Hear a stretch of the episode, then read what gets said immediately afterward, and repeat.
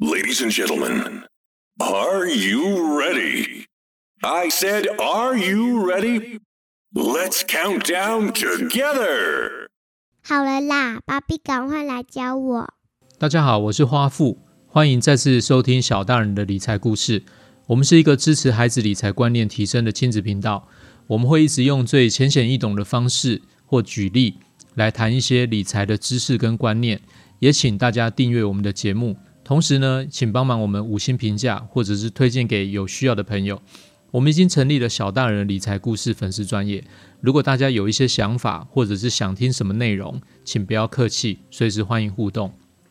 前阵子呢，我看到一个新闻，不晓得大家有没有这个印象，就是有一个不孝的厂商呢，他用一个工业用的氮气来充填这个宝宝米饼的包装，之后呢，他居然还标榜它是一个有机食品。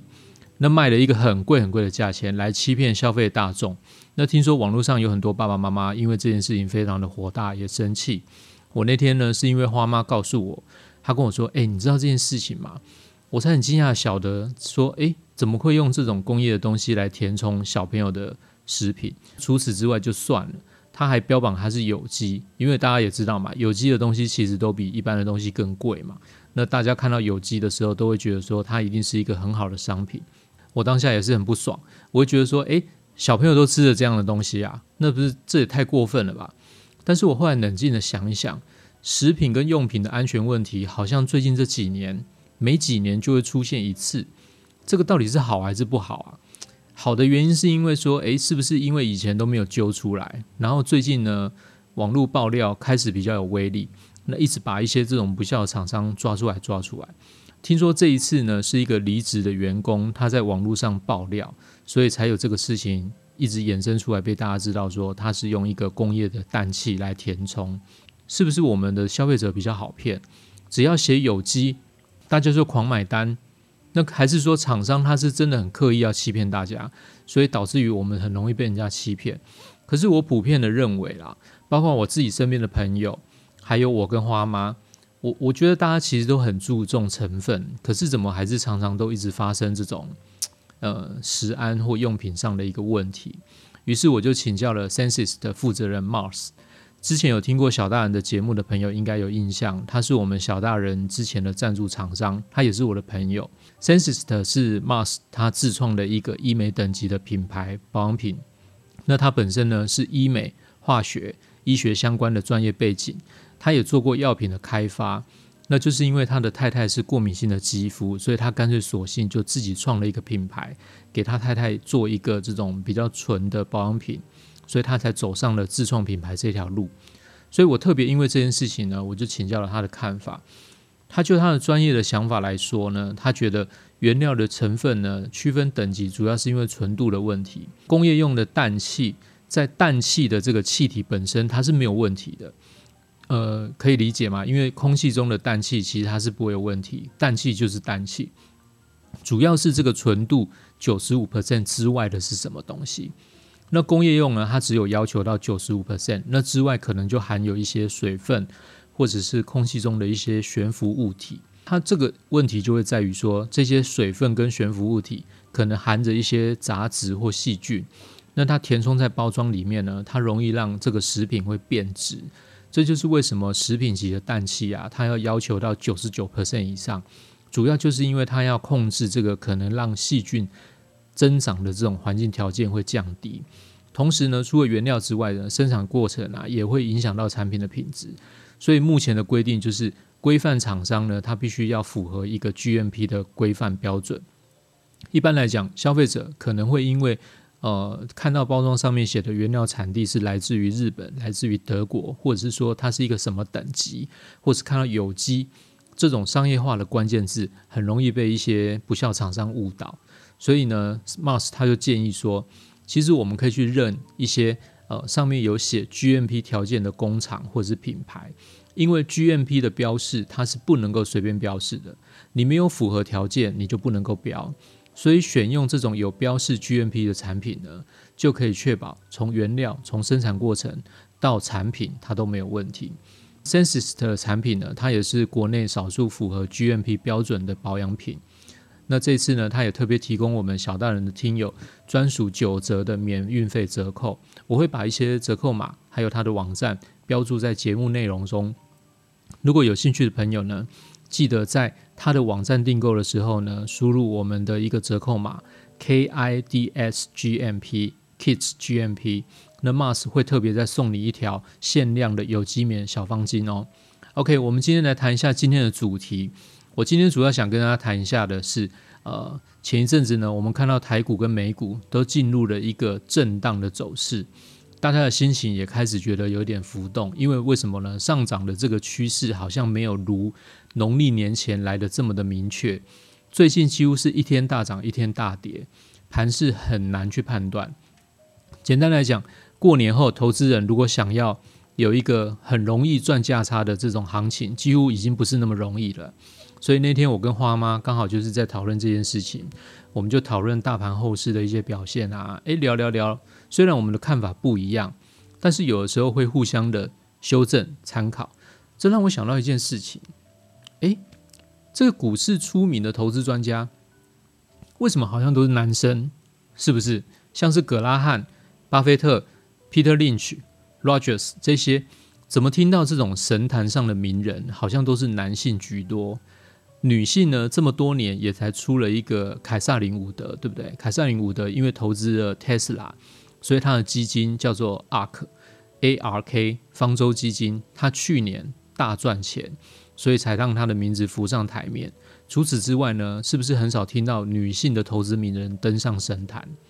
这难道是男生真的比较会理财吗？还是女生其实很会理财，但是比较低调？点点加三挖工。我们今天呢，就来分析一下，讨论一下，到底是男生比较会理财？还是女生比较会理财呢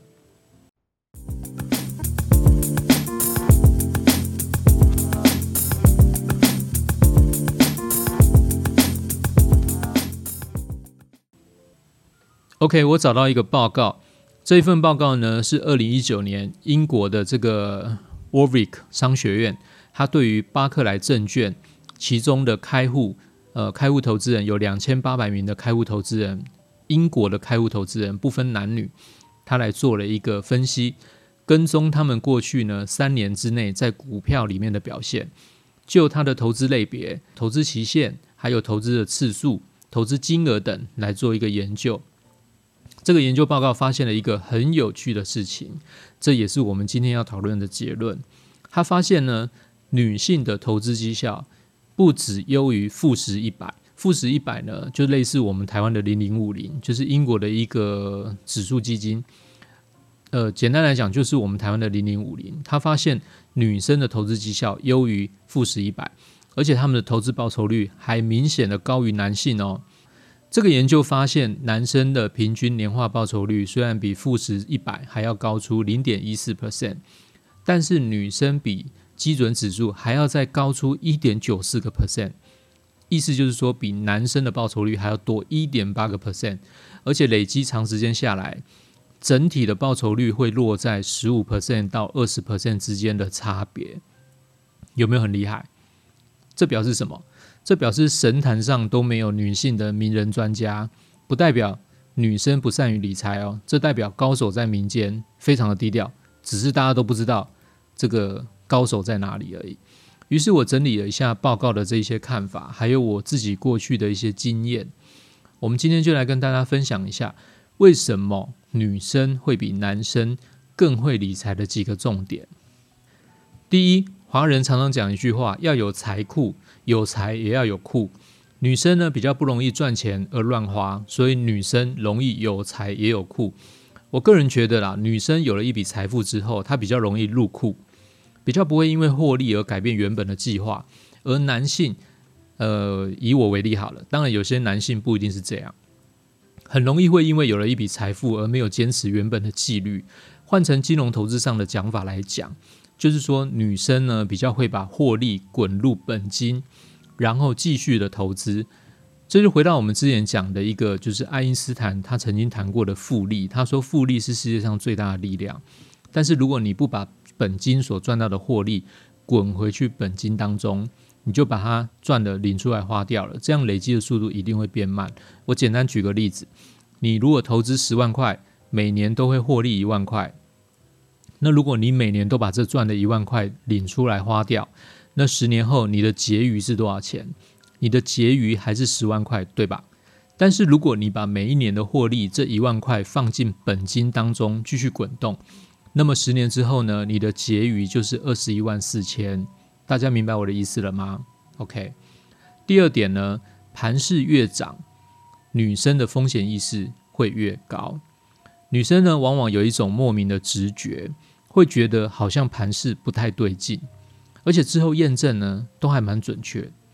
我跟花妈呢问过这种感觉，花妈的解释，她是说这是一种因为胆小而产生的直觉，因为盘势越往上涨，他会越害怕，所以因为越害怕呢，他在解读新闻跟资讯呢，他就会看得越仔细，也比较不会容易去忽略重点。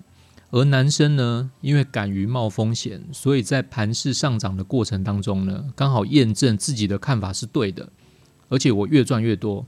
所以他的风险意识啊，反而越涨越低，就是行情越上涨，它的风险意识就越低哦。这是一个很有趣的现象，你们可以去观察一下自己或是呃身边的朋友是不是这个状况。所以投资朋友要相信自己的直觉，为什么？因为直觉它是一个内化你过去的经验，在你心中给你的一个判断提醒。有机会的话可以验证看看哦。第三点。女性比较少帮自己的资产说好话，该砍就砍，不会谈恋爱。女性投资人呢比较理性，不会帮自己的资产找好话，表现好就好，表现不好就不好。男生的投资人呢比较容易帮自己已经买进的持股去找一个好理由。这是我本人啊，还有周遭的友人常常看到这样的经验，比如说哦某某股票一月份的营收很差。那我们就会自己给他一个理由说啊，因为他缺料，缺料没有办法出货，之后就会好。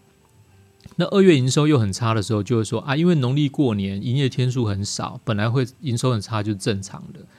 那三月份呢，营收还是很差，那同时间就会说啊，没关系，因为他出货递延，出货递延到四月就会好，所以常常会帮自己的持股去说一些好话。可是如果你去看族群当中跟他一样的公司，你会发现人家的表现不是这样啊。是只有他才这样啊，表示他落后了，明白我的意思吗？所以，我们常常会帮自己的持股去找好话，这就是市场上人家常常讲的，不要跟持股谈恋爱。那男生很容易跟持股谈恋爱，其实呢，当断不断，反受其害。女性投资人反而容易理性的下一些判断跟决定。第四，女生比较不会追逐利益的更大化，宁可少赚，不愿意多赔。这点我很佩服我的一个女性长辈，他在进场之前呢，他都会先设定一个报酬率，当然这个报酬率不会太高啦，比如说就是五趴或十趴，那他都是买一些全值股，所以全值股可以到五趴十趴，其实表现已经很好了。那他都会设定一个报酬率的进场，然后到了报酬率的时候呢，哎，他真的会离场，不会因为说账面上的获利越来越高啊，就一直期望他可以得到更多的报酬率。这一点呢，能够克服的人真的很少。他的他的常常讲一句话，就是说宁可少赚啊，不愿意多赔。这句话也让大家可以参考一下。第五，女生的交易频率比较低，倾向于长期持有。这是一个英国的，呃，就是这一份英国的报告，他也分析的，女性的投资人一年进出股票的次数大概是九次，男生进出股票的次数大概是十三次。其实。就数字上来看，已经有一个明显的差距嘛。那如果换算成百分比的话，其实差了四十 percent。这直接反映的就是你的交易成本。你交易的次数越多，你的交易成本就会越高嘛。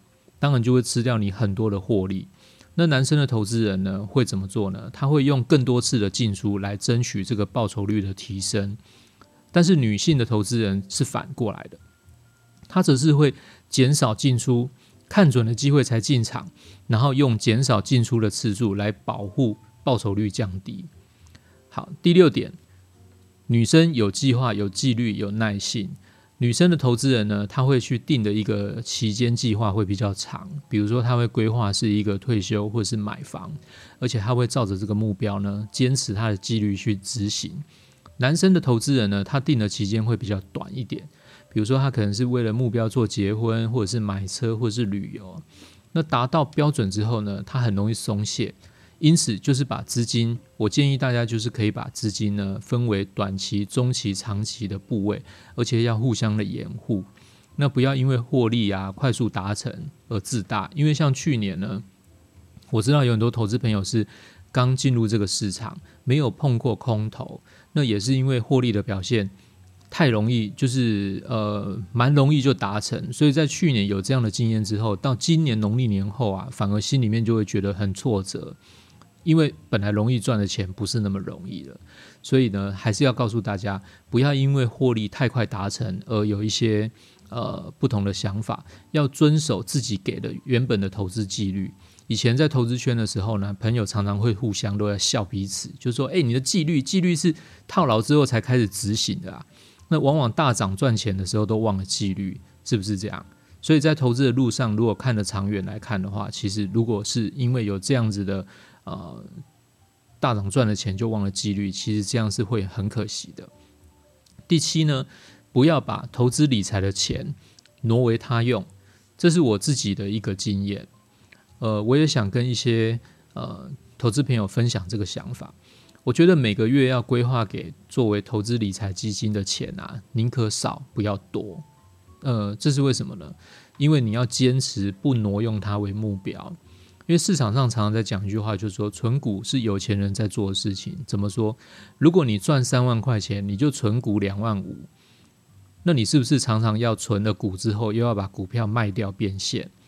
那常常的这样子进出呢？第一会影响到你的交易成本，第二会影响到你的存股的一个报酬率。所以理财是重点，是要长期才会有爆发力。所以你把它设定为投资理财部位之后呢？